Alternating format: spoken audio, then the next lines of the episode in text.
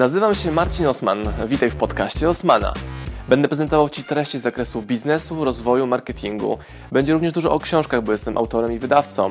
Celem mojego podcastu jest to, żebyś zdobywał praktyczną wiedzę. A zatem słuchaj i działaj. Marcin Osman. Dzisiaj zapraszam Was do fantastycznej rozmowy z niesamowitą postacią, jaką jest kapitan Dariusz Kulik, bardzo znany vloger, kapitan samolotów, autor książki Turbulencja. Prawie godzinę gadaliśmy o tym, jak będzie wyglądał świat e, po koronawirusie, szczególnie z naciskiem na branżę lotniczą, turystyczną. Było o biznesie, o książkach, o lataniu, o absurdach, o szansach. Wywiad był w klimacie e, optymistycznego realizmu. Bardzo wartościowa rozmowa, szczególnie dla tych, którzy lubią słuchać takich opowieści o e, lataniu i o tym, jak to może wszystko wyglądać za chwilę. Polecam.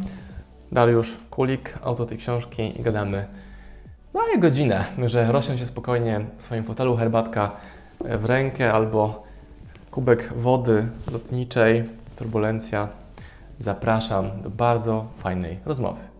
Panie kapitanie, witam bardzo serdecznie. E, pogadamy sobie dzisiaj o lotnictwie i o turbulencjach, natomiast nikt bym nie przypuszczał, że będę Pana pytał o turbulencje niekoniecznie to z książki tylko, bo to, co teraz się dzieje na świecie, to jest jedna wielka turbulencja, tak to określam. Witam bardzo serdecznie. Dokładnie tak. Jak to będzie z tym lotnictwem, proszę powiedzieć? Bo ja jestem bardzo hardkorowym podróżnikiem, latam po całym świecie. No od półtorej miesiąca, prawie dwóch, już tego latania nie ma. Więc pytanie do Pana pierwsze, kiedy Pan ostatnio latał? E, ja ostatnio latałem w listopadzie i postanowiłem sobie zrobić przerwę na zimę e, połączoną ze zmianą pracodawcy, no ale niestety się to przedłuży, bo już miałem iść do pracy w marcu, gdzieś w połowie marca powiedzmy, no, przygotować się po prostu, bo ja pracuję zazwyczaj w firmach takich sezonowych, znaczy, które mają głównie sezonowy ruch, czarterowy na przykład, taka praca mi się podoba. No i przed sezonem wiadomo, że te firmy rekrutują ostro i tak dalej. No ale niestety w tej chwili jest cisza. Także szczerze mówiąc nie wiem kiedy, nie wiem czy to ruszy, czy to ruszy w, takim, w takiej postaci jak było, dokąd to nas wszystko zaprowadzi, naprawdę ciężko jest powiedzieć. Bo ja sobie o tym myślę z punktu widzenia pasażera, który chciałby polecić fajne, ciekawe miejsce, wziąć rodzinę, podpoczywać, popracować w innym klimacie w ogóle. E, no i my na lotniskach spędzaliśmy mnóstwo czasu, e, czy to czekając na loty, czy w salonikach, czy takie przysiadki, czy mhm. coś. I te lotniska stały się dla nas pewnego rodzaju, może nie domem, ale takim bardzo ważnym elementem całego roku. Może kiedyś policzyć ilość dni, jakie spędziliśmy e, w samolotach w powietrzu. Pewnie to będzie znacznie mniej niż to było u Pana, ale czuję taki ogromny sentyment i tęsknotę za lataniem. E, no wie pan co, ja myślę, że to podróżowanie po prostu gdzieś tam jest w naturze od, od, nie wiem, tysięcy lat czy milionów może lat ewolucji, że my chcemy się przemieszczać, a samoloty dają tą możliwość e, i to jest bardzo dobre według mnie. E, jest taka ogólna może nagonka na samoloty, bo łatwo je wskazać, prawda, bo są duże, jako problematyczne pod względem nie wiem, klimatu, ale ja myślę, że to, jest, to, jest, to wynika z takiego jakby niespojrzenia na całość, na całokształt transportu, czy generalnie tego, co produkuje ten, te różnego, rodzaju, różnego rodzaju zanieczyszczenia. Samolot wcale nie jest takim złym środkiem transportu, szczególnie jeśli chodzi o duże odległości, e, ale to jest e, bardzo szeroki temat. Wie pan, to jak się popatrzy na to, że niby tam jest 2,5% e, tego produkcji CO2 przez samoloty, ale z drugiej strony się spojrzy na to, że ludzie na chłodzenie swoich domów, które w wielu miejscach są kompletnie bez termoizolacji produkują nieprawdopodobne ilości CO2, to ja myślę, że tutaj, jeśli chcemy ograniczyć to, to akurat samoloty są ostatnim miejscem, w którym ruch lotniczy jest ostatnim, jednym z ostatnich miejsc, w którym należałoby tych ograniczeń szukać, bo jest on bardzo pozytywny ze względów społecznych. Bo się przemieszczamy z różnych, z różnych powodów. Dla mnie samolot jest miejscem, znaczy miejscem, narzędziem, które pozwala mi poznawać świat. I tak to przedstawiam zarówno mojej maleńkiej córeczce, jak i z żoną przymierzamy sporo czasu. Y, nawet z podróży dalekiej zagranicznej wróciliśmy z córeczką i to pozwala zupełnie zmieniać perspektywę i to jest niesamowite. Więc teraz pytanie, mm, czy możemy w ogóle określić, jak ten świat będzie wyglądał tam na górze lotniczo bo ja wiem, że teraz pewnie są ogromne straty, ludzie teraz są ogromne ilości pracy. Przecież latanie to nie jest tylko pilot, to jest cała obsługa samolotu, to jest pani od kanapek na lotnisku, pani sprzątająca i 100 tysięcy innych ludzi, których nie widzimy. Więc jaka jest Pana perspektywa na to? to, to ja zaczynam taką, ja wyczytałem taką informację, że cały transport lotniczy na świecie zatrudnia 65 milionów ludzi bezpośrednio związanych z tym transportem, prawda? Tak jak powiedziałem, ludzie latają i chcą latać i będą latać. Ja mam nadzieję, że po prostu po tej całej sytuacji, szczególnie jeśli tak naprawdę za parę miesięcy może zaczniemy się dowiadywać, yy, to tak naprawdę się wydarzyło. Bo według mnie, jak tak patrzę na to ogólnie, to jest to jakaś dziwna taka sytuacja, do której w tej chwili doszło. Y, ja myślę, że ten transport lotniczy nie zamra wszędzie. Jak się patrzy na Flight Radar, to on w USA dalej funkcjonuje na, na trasach lokalnych. Chiny już też pomału uruchamiają wszystko. I ja myślę, że po tym czasie takiego zastoju, nie wiadomo ile on będzie trwał, no to ludzie wrócą do tego latania, bo to jest gdzieś tam w naszej naturze to przemieszczanie się, prawda, i mhm. poznawanie właśnie nowych miejsc. Niektórzy tam latają po prostu najzwyczajniej w świecie w związku z pracą, bo się potrzebują w związku z, w, w, z powodów służbowych przemieścić też, prawda.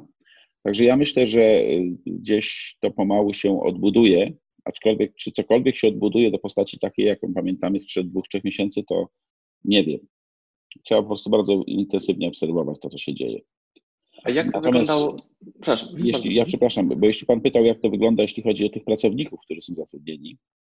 Cały przemysł, e, cały biznes wokół tego krążący, bo widzę padające biura podróży. To jest jakby jedna część tego biznesu jednak, no bo sprzedawali ogromne ilości miejsc na wyjazdy wakacyjne. Ich już nie ma. Albo są zamrożeni, albo myślą, czy się zamknąć dzisiaj, czy jutro. No ja mam taką cichą nadzieję, że y, ludzie po prostu jakby się odmrożą z tego całego takiego jakby, jakby to nazwać, stanu, w jakim w tej chwili są i będą chcieli odreagować i najlepszym na to sposobem jest po prostu udanie się gdzieś dalej, żeby o tym wszystkim zapomnieć, więc może ten ruch turystyczny wróci, jest taka cicha nadzieja. Nie wiem, czy wróci w tym lecie e, całkowicie, czy może częściowo, ale jest nadzieja, że wróci. Natomiast firmy sobie bardzo szybko poradziły z tym, ponieważ e, lotnictwo, czyli same firmy przewożące ludzi, firmy linie lotnicze, na bardzo małych marżach jadą. To jest naprawdę parę procent, ja dokładnie nie wiem, ale to są tak małe marże, że nie, absolutnie żadna firma poza może bardzo dużymi nie jest sobie w stanie pozwolić nie latać, a płacić pracownikom pensje. Więc znakomita większość tych małych firm błyskawicznie zareagowała. To już w marcu pocięli wypłaty albo w ogóle przeszli na taki sposób rozliczania, że się płaci tylko i wyłącznie wtedy, kiedy się poleci, prawda? Nie ma tej części podstawowej wypłaty, którą się wypłaca bez względu na to, czy się loty wykonuje, czy nie. E, także w mojej byłej firmie też błyskawicznie zareagowano. W tej chwili po prostu ludzie siedzą na kontraktach właśnie tego typu. Także tak naprawdę siedzę w domu, nic nie tracę w tej chwili, bo gdybym nawet był zatrudniony, w cudzysłowie, to tak naprawdę byłbym zatrudniony jako w sensie, no, że byłbym w firmie, tak? W mojej byłej firmie mm, obcięli, znaczy nie tyle obcięli, co przeszli po prostu na sposób płacenia za wykonane loty, których teraz nie ma, więc de facto się nie zarabia i z tego co wiem, tak to funkcjonuje w bardzo wielu firmach, albo ludzi po prostu poproszono o pójście na urlopy bezpłatne, no bo przy tak niskich marżach, przy jakich, y, na jakich y, lotnictwo pracuje, nie ma innej opcji. To, to jest jeden miesiąc, dwa, nie wiem, nawet dla, dla dużych przewodników i się po prostu pieniądze skończą, jeśli mielibyśmy je wydawać na wypłaty w takim y, zakresie, jak było do tej pory, prawda? Mhm. No ale to wszyscy siedzą w domach, samoloty stoją na lotniskach, wszystko czeka, żeby po prostu dać sygnał do tego, żeby to z powrotem uruchomić. A kiedy to nastąpi i w jakiej formie, nie wiadomo. A jak Pan ocenia tą potencjalną obawę powrotu ludzi do podróżowania ze względu na obawę kogo tam spotkam, że będę zamknięty w metalowej puszce nad ziemią i będę gdzieś tam wdychał czyjeś wirusy, ale chodzi mi o to, że e, taką sytuację trochę mieliśmy już w przypadku ataku na World Center i powrotu do normalności później. I jak pan ocenia wtedy ten powrót ludzi, bo ludzie wrócili do latania w inny sposób, ale wrócili do latania. I ile czasu to trwało? Ja w ogóle nie pamiętam z własnej perspektywy pasażera, byłem za młody, żeby jeszcze to pamiętać, e, a z punktu widzenia kapitana, jak to wyglądało wtedy? Ja wtedy jeszcze nie latałem. Ja rozpocząłem latanie w 2007 roku na dużych samolotach, jak już się rynek rozkręcał, ale za chwilę padł z powodu kryzysu 2008, także byłem chwilę mhm. bezrobotny. Natomiast w tej chwili naprawdę ciężko jest powiedzieć. Ja nie wiem, e, ja pośród siebie e, w słowach, jeśli ja słyszę ludzie, co mówią, to nie, dużo ludzi jest, którzy są e, w jakiś taki trochę irracjonalny sposób przerażeni, prawda, bo się nic nie dzieje wokół nich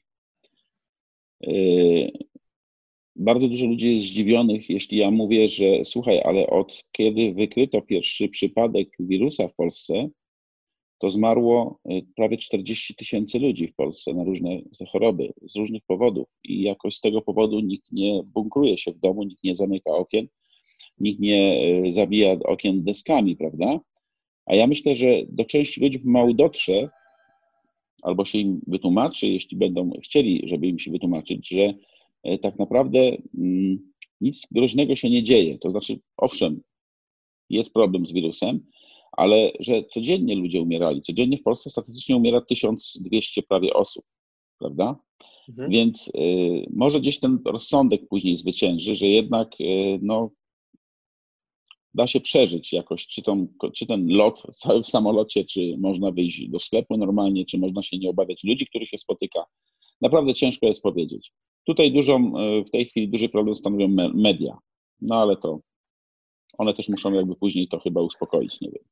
Bo sam też to widzę jako normalny mieszkaniec naszego kraju, dużo abstrakcji. Wczoraj pojechałem na zakupy do makro i zawróciłem spod makro, bo zobaczyłem ogromne kolejki ludzi, którzy chcą wejść do makro ustawionych w tych odstępach, a wracam do domu, a patrzę przy Biedronce, było 15 samochodów na parkingu.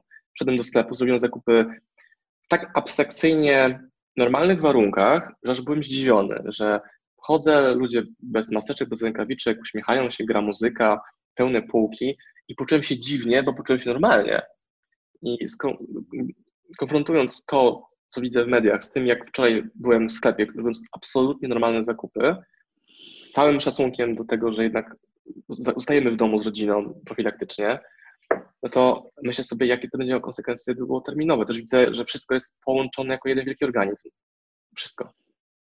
Dokładnie, proszę pana. Ja, ja widzę tyle, tyle sprzeczności, tyle mm, niespójności w tym, co się wokół mnie dzieje w tej chwili, że po prostu mm, z jednej strony y, taki przykład podam. Y, ja myślę, że takich przykładów każdy może mieć wiele w swojej okolicy. Jest koło mnie zakład produkujący okna, nazywa się Oko Okna, gdzie 4 tysiące ludzi, ponoć więcej, nawet 5 tysięcy ludzi, są takie szacunki, bo ja nie wiem w tej chwili jest zatrudnionych, jest rozwożonych i zwożonych z powrotem do zakładu pod, na terenie dwóch województw, śląskiego i opolskiego, prawda? I ci ludzie, z tego co ja wiem z opowieści, to w zasadzie tam się nic nie zmieniło w tym zakładzie, no bo co mogło się zmienić, prawda? Na takiej małej przestrzeni ci ludzie po prostu muszą ze sobą tam egzystować. Tak samo widziałem obrazki z Amazona na przykład, gdzie te szatnie, to wszystko to po prostu jest jeden wielki tłum. E, w autobusach, którymi się tych ludzi dowozi do, do tych zakładów, e, po prostu jest tłok. I ci, ci ludzie, czasami po kilkaset osób z jednej miejscowości, jeśli to jest gdzieś bliżej, przyjeżdżają do domu, po czym stoją w Biedronce 5 metrów jeden od drugiego, prawda, do kolejki. E, lasy się zamyka, że nie można sobie samemu wyjść do lasu, prawda? A tutaj z drugiej strony, tak jak powiedziałem, tego typu zakłady. I to jest naprawdę wszystko takie bardzo nieracjonalne z mojego punktu widzenia, tak ja to widzę. Y, czy to dotrze do większości ludzi, jak oni będą na to patrzeć, to naprawdę bardzo mi ciężko jest powiedzieć w tej chwili. Jak ja z kimś rozmawiam, tak jak prywatnie z kimś rozmawiam, to naprawdę ludzie są zdziwieni, jeśli ja podaję tą informację, którą podałem przed chwilą, że słuchaj, w Polsce umiera 1200 osób y, rocznie, y, dziennie, prawda? I nikt się tymi osobami nie interesował. To są dramaty, owszem, mniejsze lub większe, ale takie są fakty, prawda?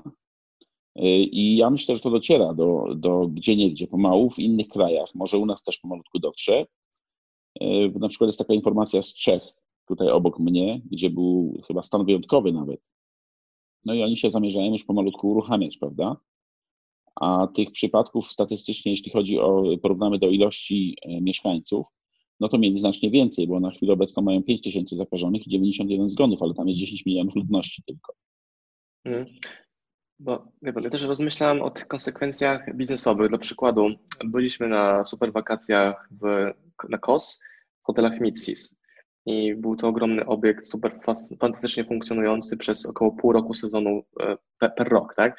Teraz myślę, co oni mogą zrobić jako biznes, żeby przetrwać to. Nie wiem, jaką mają poduszkę finansową, ale to, że, że pan im nie, nie przywiezie dosłownie ludzi do obiektu, powoduje, że wszystko się wali od pani pokojówki, przez pana dostawcę, przez kucharza, przez menadżera i kogoś, kto tam maluje płotki i jest ratownikiem. Wie pan co, dokładnie, bo to nie jest tak tylko, że ktoś sobie na wakacje leci, prawda?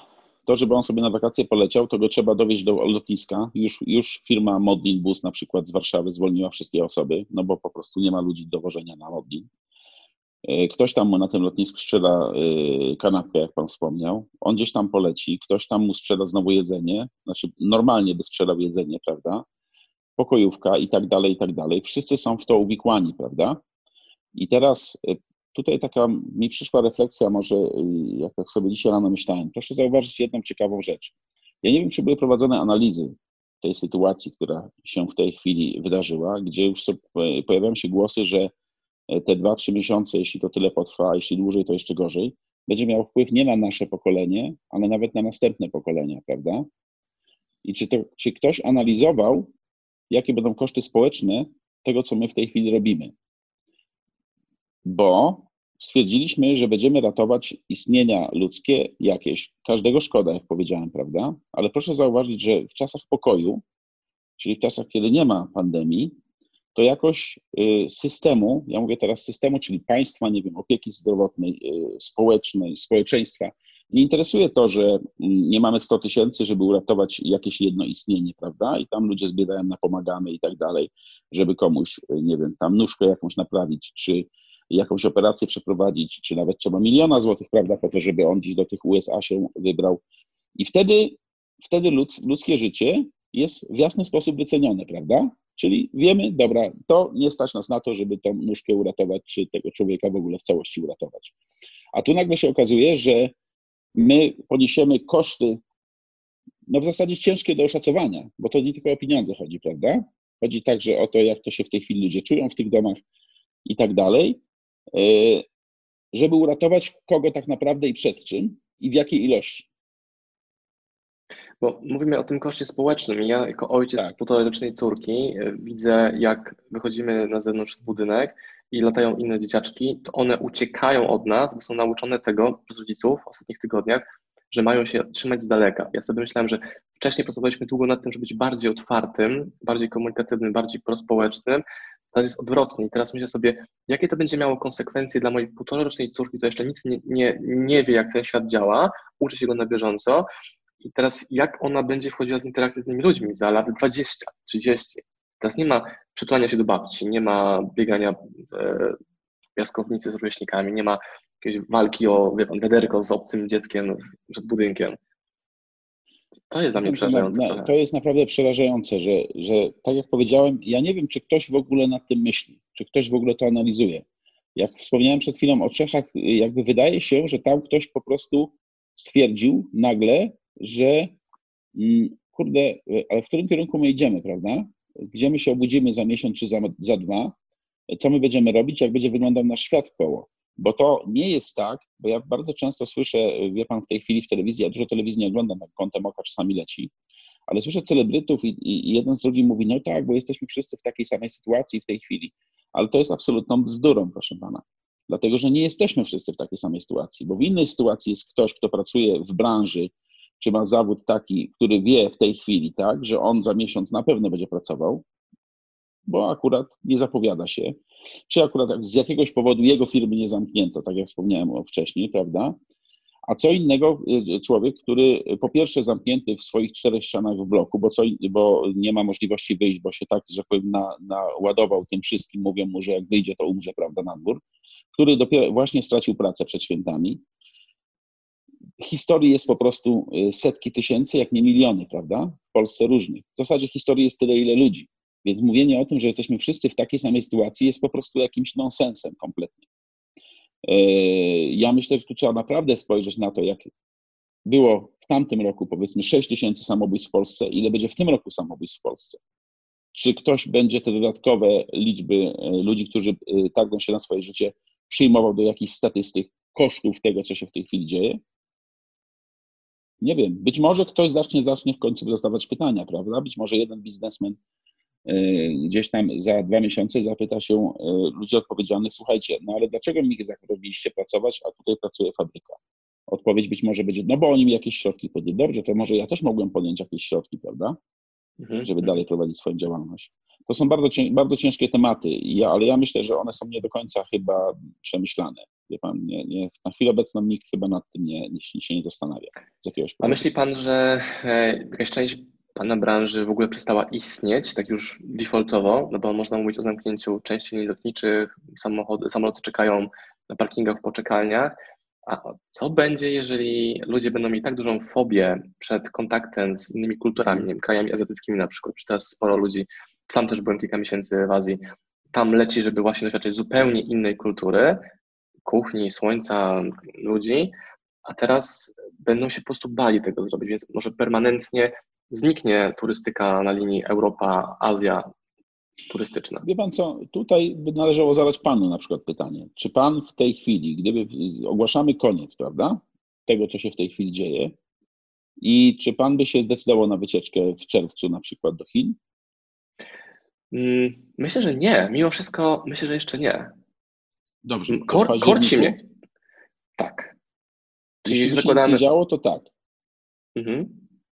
No dobrze. Wiem, że zdecydował... nasłucham się przez pewnie miesiąc od babci jednej i drugiej, że pogięło was, dzieci, mhm. ale mając przed znajomych, którzy tam są widząc ich no dobrze, kamerą. A... Mhm. No właśnie, i bo, bo to jest ciekawa rzecz, proszę pana, że E, proszę, tutaj właśnie mówi Pan teraz bardzo ciekawy rzecz, bardzo ciekawy temat Pan podjął, ponieważ mówi Pan o znajomych, prawda? Jak była panika w Chinach, ta duża taka, to ja mam kilku znajomych, którzy tam pracują jako piloci i tak dalej. I oni mi całkiem inne rzeczy opowiadali niż to, co w głównym nurcie można było usłyszeć. Czyli zdecydowanie spokojniejsze, prawda? I ja to też wiem ze swojego doświadczenia, ponieważ ja pracowałem w wielu miejscach na świecie i między innymi było mi dane pracować w Grecji wtedy, jak był kryzys w Grecji prawda? I proszę pana, ja wtedy byłem tylko pośród Greków, tam nie było ani jednego Polaka w tej firmie. I to, co pod, pokazywali w polskiej telewizji, jak tu przyjeżdżałem, to, co tam mi czasami żona puściła i tak dalej, to nie miało absolutnie, ale to absolutnie żadnego zwierciadlenia w tym, co się w Grecji działo, co Grecy mówili między sobą, jak oni na to reagowali i tak dalej. Nawet była taka słynna akcja gdzieś dziennikarza bodajże TVN-u, gdzie on tam poszedł pod jakimś bankomatem, takim podniesionym głosem, jakąś relację robił, jakby, prawda, mecz dramatyczny jakiś relacjonował i poszła do, podeszła do niego Greczynka i powiedziała, słuchaj, ty się zajmij sprawami w swoim kraju, bo to się nic nie dzieje, prawda? No owszem, jest jakaś kolejka do bankomatu, bo oni zrobili limity, no ale to wszystko. I teraz y, proszę tu wziąć pod uwagę jedną rzecz, o której ja chciałem powiedzieć wcześniej, a w tej chwili może jest przy tym okazja, żeby to powiedzieć. Proszę zauważyć, jak media podchodzą do tematów koronawirusa. Jak pan otworzy jakiekolwiek portale, y, otworzy pan telewizję i tak dalej, to jest relacjonowane jak pasjonujący mecz, prawda? Jest wynik podany. 5 tysięcy do, do 150. Tutaj już 5 umarło. Kurde, dzisiaj tylko 8 umarło i tak dalej. I teraz Teraz, proszę pana, y, y, jeśli mogę, bo tak to przedłużam, ale ja bardzo ciekawą rzecz. Śmiało, śmiało. Bardzo proszę. Otóż ja mam kanał na YouTubie, prawda? Tak jest. Teraz no, różne filmy tam puszczam na tego YouTuba. No i teraz prywatna firma, jaką jest YouTube, uznaje, bo jest tam tak zwana monetyzacja, czyli ja mam pieniądze tak, z reklam. Tych pieniędzy nie ma wiele, to jest, ja nie dlatego to robię, bo to w ogóle, no ale jest, tak? Wpływa jakiś tam grosz, bo ktoś wyświetla reklamy na moich filmach. I teraz, proszę pana, w momencie, jak zrobiłem film, w którym, w którym jest koronawirus i lotnictwo, to ta monetyzacja z tego filmu została zdjęta. Czyli ktoś uznał, znaczy YouTube uznał, że nie, ja w takich drażliwych tematach zarabiać nie mogę. To nie jest moim celem robienie tego filmu, żeby tam zarabiać, ale tak uznał. Mhm. Podobnie uznał w przypadku jednego z filmów, w których ja omawiałem merytorycznie, mam nadzieję, bez wodotrysków, sytuację z Boeingiem 737 MAX. Też tam przez YouTube'a została po ręcznym sprawdzeniu zdjęta monetyzacja. Dlaczego ja o tym mówię?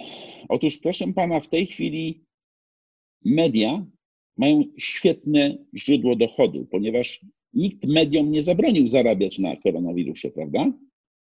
Są dalej reklamy przed wiadomościami w trakcie. Są reklamy przed wiadomościami, wręcz nie wiem, czy nie są więcej płatne, bo teraz wszyscy zaczęli, przed, przez wszystkie farmaceutyczne koncerty koncerny zaczęły sprzedawać różne placeba na wirusy i tak dalej, prawda? Mhm. Są ludzie, którzy to łykają tonami. To jest świetny biznes. Dodatkowo jeszcze wchodzą inne rzeczy, prawda? Reklamują się osoby czy firmy, które sugerują, żeby spędzać, spędzać czas z ich produktami, przed ekranami ich serwisów i tak dalej, i tak dalej, i tak dalej. To jest po prostu gigantyczny biznes, prawda? I teraz proszę zauważyć, ja przez firmę zostałem zablokowany, prawda? bo nie mogę i uważam, że ja nie mam z tym problemu żadnego. Raz, że pieniędzy z tego nie ma, a dwa, że dobra, w porządku, ja tego nie zrobiłem dla pieniędzy i słusznie, że ja nie mogę na koronawirusie zarabiać, bo jest to tragedią generalnie, jakby na to nie spojrzeć. Ale cała machina medialna, prawda, i więcej osób umrze, im więcej osób się zarazi, im będzie można bardziej czerwone y, te mm, robić y, nagłówki czy, czy paski pod wiadomościami, tym oni więcej zarobią, prawda? to jest taki troszeczkę paradoks i teraz, i teraz y, nie wiem, czy będzie im zależało również, żeby tą sytuację uspokoić, żeby w jakiś sposób wpłynąć między innymi na Pana decyzję, że słuchajcie, no kurde, nic się nie dzieje, prawda? I może no. jednak lecicie na te czasy. Bo my jako, e, mówię o mojej rodzinie, jako mocni podróżnicy, e, zauważyliśmy na przykład, że portal, którego używaliśmy bardzo często, czyli Airbnb, przestał w ogóle funkcjonować, mieć, mieć rację bytu.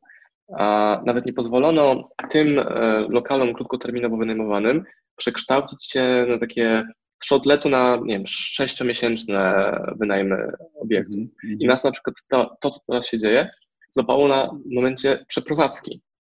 Czyli w jednym miejscu wypowiedzieliśmy mieszkanie, chcieliśmy mieszkać w innym, mm. chcieliśmy w ogóle jechać do Hiszpanii, ale nie wyszło, mhm. wiadomych powodów i dokładnie to złapało, więc mieliśmy lekki problem, może niedogodność, żeby znaleźć mieszkanie takie, jakie chcemy w Polsce, a normalnie robiliśmy tak, że braliśmy sobie Airbnb na dłużej, albo dogadywaliśmy się z właścicielem mieszkania, że będziemy nie tydzień, ale trzy miesiące w danej, danej lokalizacji. Więc teraz zebrano nam jako klientom możliwość wydania pieniędzy w czymś, co ktoś postrzega jako wakacyjna usługa, a można było mhm. bardzo prosto zamienić to na dłuższo, dłużej terminowe najmy. Nie mam pojęcia, czemu to się zmieniło.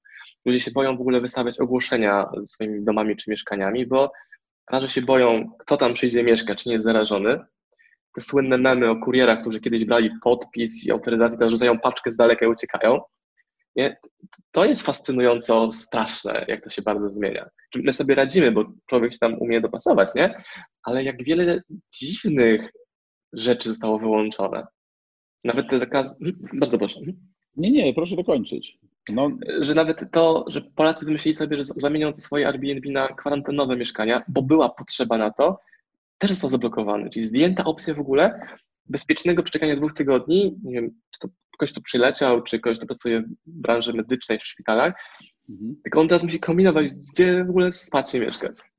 No proszę pana, tu pan bardzo ciekawy temat podjął, yy, czyli kwarantanny. Ja na swoim Facebooku dałem wyraz temu, jak byłem bardzo mocno zdziwiony, ponieważ jakiś tydzień temu oni stwierdzili, że jeśli ktoś jest na kwarantannie, to na kwarantannie musi być także jego rodzina. Ja byłem zszokowany tą informacją, ponieważ dla mnie jest logiczne, że jeśli ktoś przyjeżdża, kto jest potencjalnie zarażony wirusem, no to jeśli on mieszka z innymi pod jednym dachem, prawda, w jednym pokoju, a z kolei oni, tym bardziej, że choroba ta, która jest spowodowana przez tego wirusa, może być bezobjawowa, ale człowiek może zarażać, prawda? I teraz on, mimo tego, że w 85 przypadkach ta, procentach przypadków ta choroba jest bezobjawowa, prawda? Więc on może zarażać innych, z kolei, z kolei może, mogą wychodzić na zewnątrz. Ja byłem zszokowany tą wiadomością, że ktoś w ogóle wpadł na taki genialny pomysł, żeby ograniczać wolność jednego człowieka z powodu tego, że może zarażać, a jednocześnie pozwalać członkom jego rodziny chodzić gdziekolwiek, prawda? I tutaj poruszył bardzo ciekawy temat, dlatego że jeśli to jest takie niebezpieczne, jeśli to jest takie katastrofalne i tak dalej, no to właśnie, tak jak Pan sugeruje, osoby, które są na kwarantannie, powinny być kierowane między innymi właśnie do takich lokali, które powinny być podnajmowane do tego celu.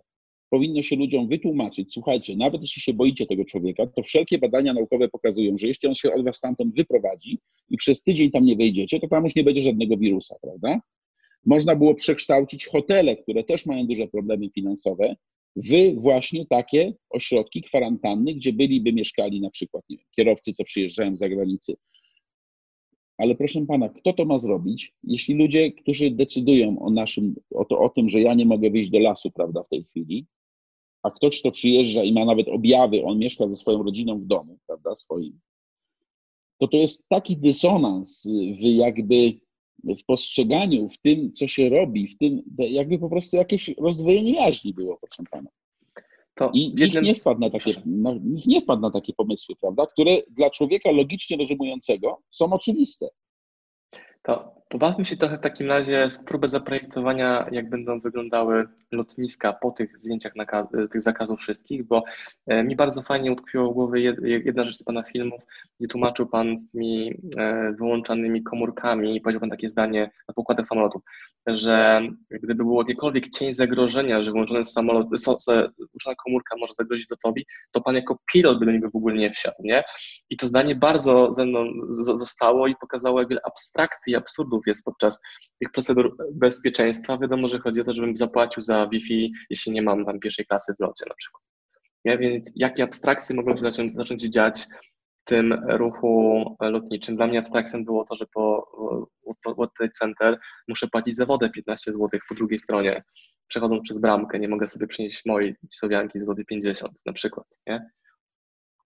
No proszę pana, no to jest tych, tych absurdów jest cała masa. One wynikają z tego po prostu, że jeśli w, jakiś, w jakimś czegoś się nie da zrobić, ale jest to potrzebne, to po prostu się pewne, z pewnych wymagań, z pewnych restrykcji rezygnuje i to działa tak w wielu różnych miejscach, prawda? Nie da się zamknąć zakładu z jakiegoś powodu. No to o ile w komunikacji miejskiej się powyłączało po jednym siedzeniu, a tutaj nikt nie weźmie nagle, nie zatrudni, nie, nie wynajmie 50 dalszych autobusów, które mógłby wynająć, bo one stoją w tej chwili, ale nie da się, tak? No to jadą ludzie stoczeni autobusem do zakładu, który zatrudnia 5 tysięcy osób, podczas gdy komunikacja miejska ma wyłączone co drugie siedzenie, prawda? No nie da się, to się nie da. Podobnie jest na przykład z tym, że y, pośród personelu, czyli na przykład ode mnie ktoś tam każe mi buty ściągać, bo jakiś detektor metalu wykrył coś metalowego, a ja mam pod ręką, że tak powiem, pod ręką siekierę na y, kokpicie, prawda, bo no tam musi być z racji wyposażenia bezpieczeństwa, rozowego z bezpieczeństwem. Takich absurdów jest naprawdę bardzo dużo i doskonałym jest właśnie absurdem ten z telefonami, prawda? No nie da się, no bo ciężko byłoby zorganizować, to by były bardzo duże koszty, żeby ludziom te telefony zabierać, pakować je w jakieś ołowiane skrzynie i tak dalej, więc po prostu się je wozi, prawda? Wiedząc, że one żadnej krzywdy temu samolotowi ani nikomu innemu z racji tego, że są włączone nie zrobią i nigdy takiej opcji nie było. Więc no, jak to w tej chwili będzie wyglądać, to naprawdę mi jest ciężko powiedzieć. Mi jest naprawdę ciężko powiedzieć, dlatego że ja nie wiem, y, jaka będzie psychika ludzi, jak, jak oni szybko o tym zapomną, jak oni szybko wrócą do z powrotem do normalnego życia. Wie pan, no, można sobie wyobrazić, że wszyscy będą chcieli wypocząć w Polsce, prawda? Ale na przykład na wakacjach. No ale mm, no, polskie morze już było zakłócone, tak? Już tam ceny były na poziomie takim jak w Hiszpanii czy w Grecji więc w tej chwili, a był ułamek tylko ludzi, którzy jechali na, na, na wczasy, był nad polskim morzem, więc w tej chwili co, podnoszą tam ceny dziesięciokrotnie, żeby zrobić zaporowe i przyjąć tylko od najbogatszych? No ciężko powiedzieć, wie pan. Ja myślę, ja mam taką nadzieję, że jednak trochę zdrowego rozsądku wróci. No, no, czy będą jakieś specjalne obostrzenia? No jakież tam mogą być obostrzenia? No, no przychodzi się, siada się i jedyne fobię to można mieć taką, że ktoś gdzieś obok jest zarażony i będzie na nas chuchał, prawda? No ale z tym sobie jakoś trzeba mentalnie prowadzić, prowadzić. Ja nie mam problemu, żeby iść do, do Biedronki i żeby tam robić zakupy, no ale są ludzie, którzy, którzy zabie do przysłowiowej Biedronki. To są ludzie, którzy w ogóle z domu nie wychodzą i zamawiają zakupy y, z dostawą do domu, prawda? Które przychodzą za w tej chwili trzy tygodnie czy cztery i jeszcze te zakupy wystawiają na balkon, bo taką sobie, że wykreowali jakąś tam fobię, że jeszcze trzeba odwirusować przez dwa dni na balkonie, prawda?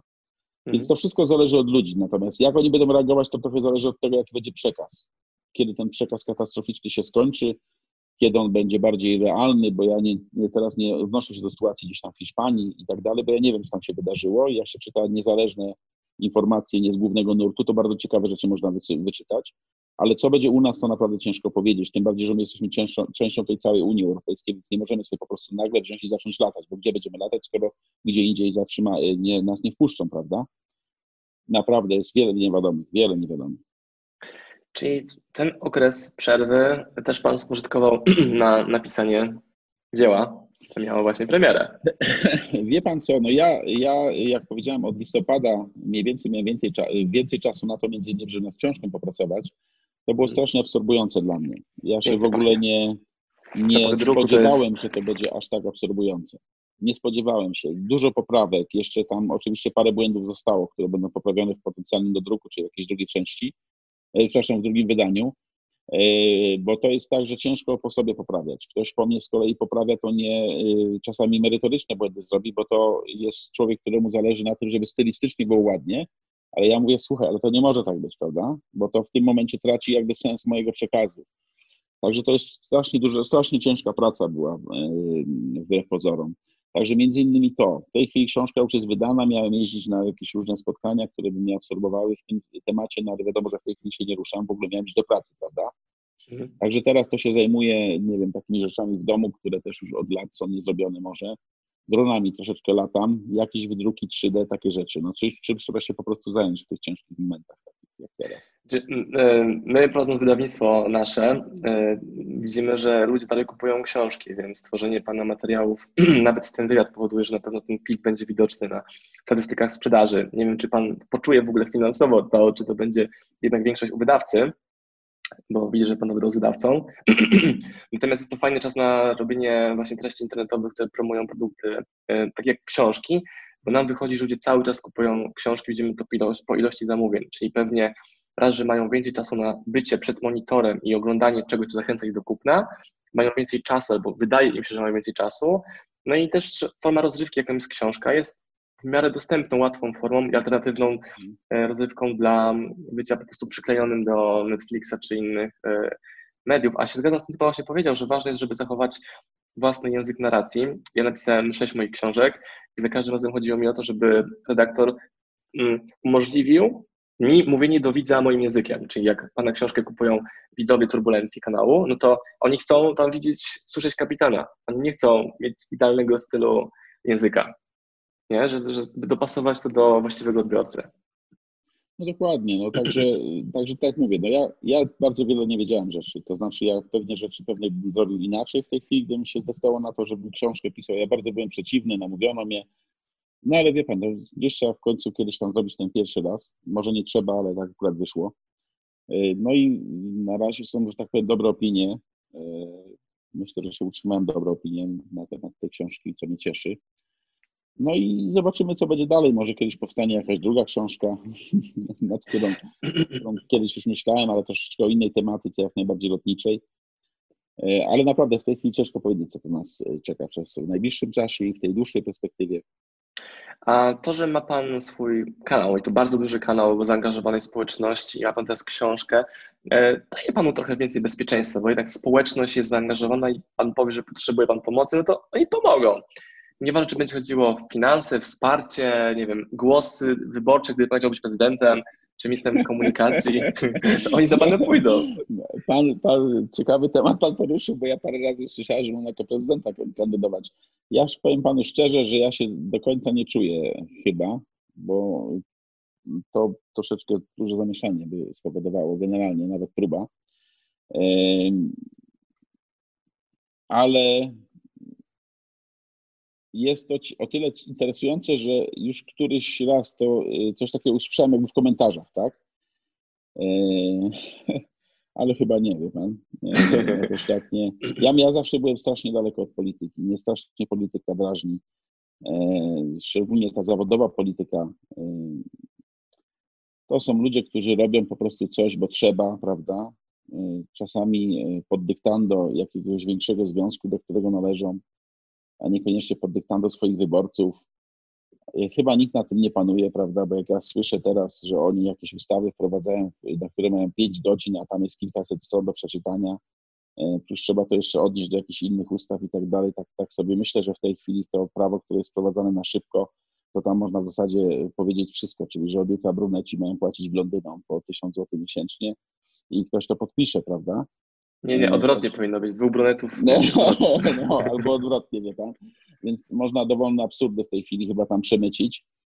Yy, ja nie wiem, ja, ja powiem panu szczerze, że mnie to przeraża troszeczkę, jak ja widzę yy, te procesy decyzyjne, to wszystko w koło i że tak naprawdę, wie pan, nie ma w tej chwili jakiegoś takiego, nigdy nie było, a w tej chwili to już w ogóle nie ma w tym wszystkim zdrowego rozsądku, wie pan w tej chwili te wybory, prawda, jedni chcą wybory, drugi nie, drudzy nie chcą wybory, abstrakcyjne jakieś argumenty z jednej i z drugiej strony. Proszę zauważyć, że już coraz więcej prawników się wypowiada, że nie wiem, zamykanie lasów czy ograniczanie naszej wolności przez zabranianie nam wychodzenia gdzieś na zewnątrz, czy, czy nie wiem, no, cokolwiek, no jest niezgodne z prawem, jest niezgodne z tym, z tamtym czy z owantym, prawda? I o ile była grupa ludzi, która w celu zdobycia władzy wychodziła na dwór i krzyczała konstytucja, konstytucja, co mi wychodziło z lodówki, to proszę pana, w tej chwili jakoś nikt nie krzyczy konstytucja, prawda? A wszyscy są zgodni, że część obecnych działań jest przeciwko, jakby niezgodna z konstytucją i ja nie słyszę konstytucja, konstytucja. Więc dla mnie ten cały świat polityki, szczególnie zawodowej, jest naprawdę taki mm, nie, nie bardzo mnie interesuje, ale z drugiej strony ma bardzo duży wpływ na moje życie, prawda? Więc ciężko jakby to całkiem obejść, ciężko jakby tego nie widzieć, ciężko, ciężko tego nie zauważać. Natomiast rozsądku to nie ma w ogóle, tak mi się wydaje. Hmm. Czy faktem jest to, że ma Pan realny wpływ na, śmiało powiem, setki tysięcy ludzi, bo naprawdę, ja to widzę też u siebie na moim kanale, że ten wpływ, który ja mam na moją społeczność jest tak duży, że jeżeli bym powiedział, głosujcie, oni zagłosują. Tak samo pan, oni dadzą na pana głos w jakiejś sprawie. Nieważne, czy jest na przykład ogłoszona przez pana zbiórka na nie wiem, leczenie, nie daj Boże, pana dziecka, czy, czy pana na przykład, czy bliskiej osoby, to też wiem, że jak ja bym o to poprosił, to, to oni pójdą za tym, bo są wdzięczni za treści, które tworzymy, bo mają rozrywkę, mają merytorykę, mają kumpli internetowych, które, których oglądają podczas nie, mycia naczyń albo włączają sobie wideo i słuchają samego audio jadąc tam Gdańsk, Warszawa na przykład. Takich historii jest bardzo dużo, albo e, machają z daleka na lotnisku do Pana. Ile razy się zdarzyło, że, że ktoś tam Pana wypatrzył i się super cieszył z tego powodu? No tak, zdarza się, że ktoś, że tak powiem, podejdzie, czy sobie porozmawiamy chwilę, czy zrobimy zdjęcie, czy czasami się uśmiechnie po prostu z dalszej odległości, tak pan I pan już wie, i pan już wie, że on ogląda, nie? Wie pan co, no jakby, bo wiadomo oczywiście, że częściej człowiek będzie rozpoznawalny, ja jako akurat tam pilot, youtuber, prawda, na tych lotniskach, no bo to jednak ci ludzie, którzy latają, też się interesują po prostu lotnictwem. Nie wszyscy oczywiście, może to być mała grono, ale częściej można ich będzie spotkać tam niż, nie wiem, na wyścigach konnych, prawda? Więc, bo to, no, no tak to po prostu funkcjonuje. Natomiast wie pan, czy ja bym, ja nie wiem, naprawdę, to, jest, to są bardzo ciężkie tematy. Czy ja mam nadzieję, że nigdy nie będę musiał nikogo prosić o to, żeby pomógł, nie wiem, ze zdrowiem moim, e, czy, czy nie daj Boże mojego dziecka, czy coś w tym stylu, że nie będę musiał zbierać jakichś pieniędzy i, i tak jak pan sugerował, że czy, czy jakiejkolwiek pomocy, e, nie będę musiał e, jakby od nikogo nie wiem, czy jak to, jak to powiedzieć, oczekiwać, czy, czy prosić. E, natomiast wie pan, czy tu w tej chwili, e, bo wspomniał pan, e, tutaj w kontekście pan mówi tego, na przykład ja poprosił o głosy, tak? Tylko, że ja nie jestem pewien, czy ja chcę tego, wie pan? To jest po prostu tak, że to już nawet nie, ja już teraz abstrahuję całkowicie od realności, prawda? Sensu tego, Oczywiście, tak, tak. szans i tak dalej, ale ja sam nie wiem, czy ja chcę. Ja po prostu lubię latać samolotami, dopóki ja będę miał te firmy, takie będą, w których ja będę się dobrze czuł, e, no to, to, to, to, to, to bym sobie po prostu polatał, popracował. E, daje mi to radość. E, ale tak naprawdę z drugiej strony, wie pan, no może w tej chwili, ja nie wiem, no jeśli to pójdzie w bardzo złym kierunku, to może my się obudzimy w sytuacji takiej, gdzie dopiero na drugi rok wejdziemy z ruchem lotniczym na 30%, tak? Tego, co było wcześniej przyjmując taki wariant katastroficzny. Więc y, będę miał dużo czasu teraz, żeby się różnymi innymi, innymi rzeczami zająć. No ale ja już takie okresy miałem, prawda? Ledwo rozpocząłem, to się przecież kryzys zaczął w 2008 roku, więc byłem prawie półtora roku bezrobotnym. No ja sobie znajdę inne zajęcia, no, różne rzeczy mogę robić w życiu, różne rzeczy robiłem yy, i na pewno część takich, które mi przyniosą jakieś pieniądze na przeżycie, no trzeba mhm. sobie po prostu radzić, prawda? A jak sobie radzą, czy jak sobie będą radzili e, Pana koledzy i koleżanki z tego biznesu lotniczego, czy to załoga, czy sam kapitan, ma, ma jakieś obserwacje, czy oni już się przebranżawiają, czy to jest bardzo indywidualna sprawa, bo jeden ma inne kompetencje i sobie ogarnie, inny już płacze, bo nie ma pracy. Wie pan co, to chyba myślę, po części zależy od tego, jak to trafi do lotnictwa, bo jeśli dla, lotnictwa, jeśli dla kogoś lotnictwo było jedyną pracą, jaką kiedykolwiek wykonywał, trafił jako młody chłopak, prawda, no to on w zasadzie w tej chwili no, robił to, bo, bo akurat trafił do tego zawodu, nic innego wcześniej nie robił i nic innego w tej chwili jakby mu chyba nie przychodzi do głowy. A jeśli przychodzi, no to zastanawia się bardzo mocno, y, co takiego mógłby robić, prawda? No ja nie mam z tym, z tym problemu, dlatego że do 37 roku życia, zanim rozpocząłem pilotem, to ja naprawdę różne rzeczy robiłem, prawda? I różne rzeczy dalej mogę robić. Ja z zawodu jestem elektroenergetykiem, ale nigdy akurat w tym zawodzie nie pracowałem, a komputerami się zajmowałem. No naprawdę wiele różnych rzeczy robiłem. Ja myślę, że dla wielu osób to będzie bardzo poważny problem w tej chwili, gdyby się okazało, że oni przez jakiś czas yy, jednak w zawodzie, czy to pilota, czy stewardessy pracować nie będą. Tutaj z kolei, jak przed chwilą mówiłem, że mm, możemy zakładać, nie może możemy, ale jest pesymistyczny wariant, no jednak można tutaj założyć jednak optymistyczny wariant, tak? Czyli, że jednak, nie wiem, no, wakacje może nie, nie wiem, jak to będzie w tej chwili te wakacje, a może następny rok. No skoro ja przeżyłem wtedy półtorej roku na bezrobotnym, no to, no, wie pan, no każdemu się może zdarzyć. E, trochę problem polega na tym, że w lotnictwie, także w Polsce, w naszy, u naszego przewoźnika, no są te umowy biznes to biznes, prawda? Czyli, że się jakby jest na samozatrudnieniu. No i w tym przypadku już y, ciężko liczyć na jakieś większe wsparcie na bezrobotnym, prawda? Bo tam każdy płaci jakieś składki, ale ani jakiegoś zwolnienia grupowego nie będzie, ani nie będzie jakiegoś y, wsparcia w, w, w tym temacie finansowym od strony pracodawcy, bo ja jestem pracodawcą, prawda? Mhm. Nawet mhm. tutaj na naszym rynku.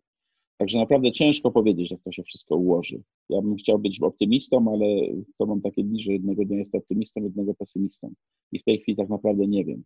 Nie wiem. Bardziej mnie przeraża to, że już nawet nie ten wirus, y, nie samo to, co się w tej chwili dzieje, tylko to, co jest w ludzkich głowach, czyli że oni się naprawdę tak przestraszyli, że się będą irracjonalnie zachowywać. I to mnie przeraża. A przestraszyli się dlatego, że zostali przestraszeni, nie że się przestraszyli. Tylko wie pan, czerwone nagłówki, mecz sportowy, tyle zginęło, tyle umarło, tyle coś tam.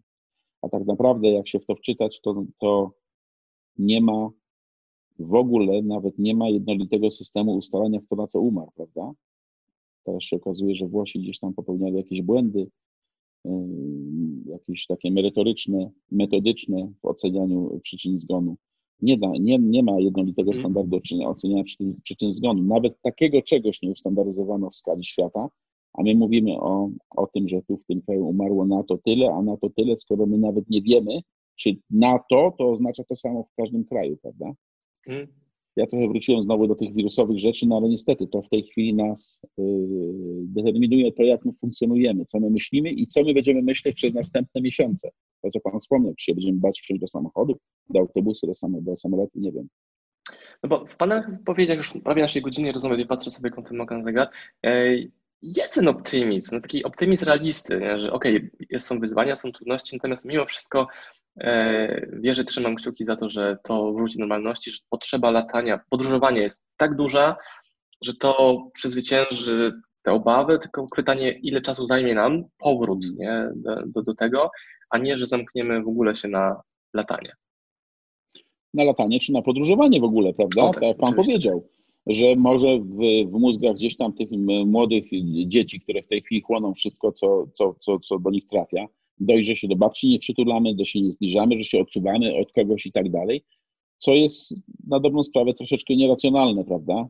Jeśli spojrzeć na to, z czym mamy do czynienia tak ogólnie w dłuższej perspektywie.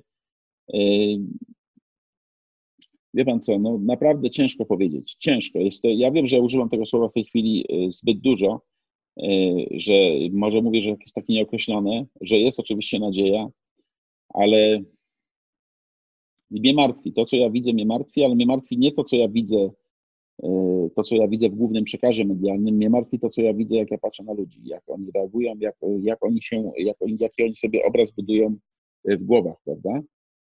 Że, że widzę, nie wiem, wczoraj byłem na spacerze i widzę ludzi człowieka, który idzie przez środek lasu sam w maseczce, prawda? Znaczy nie lasu, tylko jakiś pól, prawda? Nawet nie mhm. lasu. Więc no czego on się tam boi? Jeśli był gdzieś wcześniej i, ma, i mu się dostaje bakterie, bakterie czy wirusy na tą maseczkę, to dalej się inhaluje tymi wirusami czy bakteriami, prawda? Wie pan, po Warszawie jeżdżą kabriolety, gdzie para jedzie i są maseczka w kabriolecie. No, Taki akcent drugi... humorystyczny już na koniec. Mhm. I wie pan, znowu tutaj wracając do absurdów, E, mówi się nam, że mamy zachować dwa metry odległości jeden od drugiego, że już się tam postuluje, może w maseczkach, a ja widzę policjantów siedzących po pięciu w jednym samochodzie i bez żadnych maseczek oni tam w tym samochodzie siedzą, a oni mają jakiś certyfikat, że są nie, za, nie, nie chorzy. Mają może immunitet wirusowy. Mają immunitet na wirusa, tak jak ja się śmieję, że są strefy widocznie eksterytorialne dla wirusów, prawda? Czyli jak te pracujące nie zakłady, dotyczy. podczas gdy inne nie, nie pracują tam, po prostu wirusa nie wpuszczamy i wirus tam nie wchodzi, prawda? Podobnie do tych samochodów, gdzie siedzi pięciu razem ze sobą. Dobrze. Bardzo Panu dziękuję za niezwykle ciekawą dyskusję i o lataniu, i o wirusach, i o biznesie, i o książkach, i o byciu twórcą wideo, gdzie udało nam się, udało nam się w 49-50 minut zawrzeć tak wiele ciekawych e, tematów. Także no mam strony... nadzieję, że nie zanudziłem, bo ja czasami tak się, roz, roz, że tak powiem, rozgałęziam, bo czas, tematy są trudne, czy to lotnicze, czy odwrotna sytuacja człowiek troszeczkę odchodzi czasami od głównej jakby treści po to, żeby coś zilustrować, ale staram się, żeby tego nie robić, prawda? I mam nadzieję, że nie zanudziłem Państwa. I chciałbym ja, jeszcze. Y, bardzo proszę, Chciałbym zasugerować, żeby może się spotkać, nie wiem, za kilka miesięcy, żeby zobaczyć, co nam z tych naszych co, nas, co nam z tych naszych przewidywań, co nam z tych naszych y, gdybań wyszło i jak to wygląda. Bo może będzie coś więcej wiadomo. Ja panu powiem szczerze, że w tej chwili o dziwo przychodzą dalej oferty o pracę, ale gdzieś tam z Chin. Ja nie wiem, co z tym zrobić w tej obecnej, bo to trochę daleko od domu jest. E, ale widać, że jakby to cały świat lotniczy jeszcze nie umarł, prawda? A puści pana e, żona do Chin, na nie? Wie pan co, na taki kontrakt, które są, że się miesiąc pracuje, a miesiąc się nie pracuje, czyli tak naprawdę jeszcze pół roku w domu, to myślę, że to jest do zaakceptowania. Natomiast absolutnie, nawet gdybym chyba musiał przestać być pilotem, w tej chwili w moim wieku nie zaakceptowałbym sytuacji, że musiałbym się do Chin przeprowadzić, czy tam ciągnąć się rodzinę z sobą. Okej, okay, rozumiem. Dobrze. E, bardzo dziękuję. Tak jak spotkamy się za miesiąc, dwa, trzy albo pięć, jest 9 kwietnia. Nie, ja myślę, że co najmniej trzy. No, i będzie Marcin, pamiętasz tam 9 kwietnia gadaliśmy i zobacz, nie? To zupełnie nie miałem racji, albo, albo właśnie to się wydarzyło, nie? Więc przewidzieliśmy przyszłość. Dobrze, bardzo panu dziękuję, mega ciekawa dziękuję rozmowa. Bardzo. Nie przynudzał pan, bo te treści tworzymy dla ludzi, którzy lubią nas obu słuchać, więc na pewno nas wysłuchali do końca. Dziękuję bardzo. Dziękuję bardzo. Do zobaczenia i pozdrawiam wszystkich serdecznie i zdrowotności życzę i wesołych świąt. Dziękuję bardzo. Pozdrawiam Was, moi drodzy podcasterzy, słuchacze mojego podcastu. Dziękuję, jestem Wam na maksa wdzięczny za to, że mogę z Wami spędzać czas w podróży, po to, abyście mogli do mnie się uczyć i ja, żebym mógł budować z Wami relacje, będąc w Waszych uszach, Waszych samochodach, Waszych podróżach.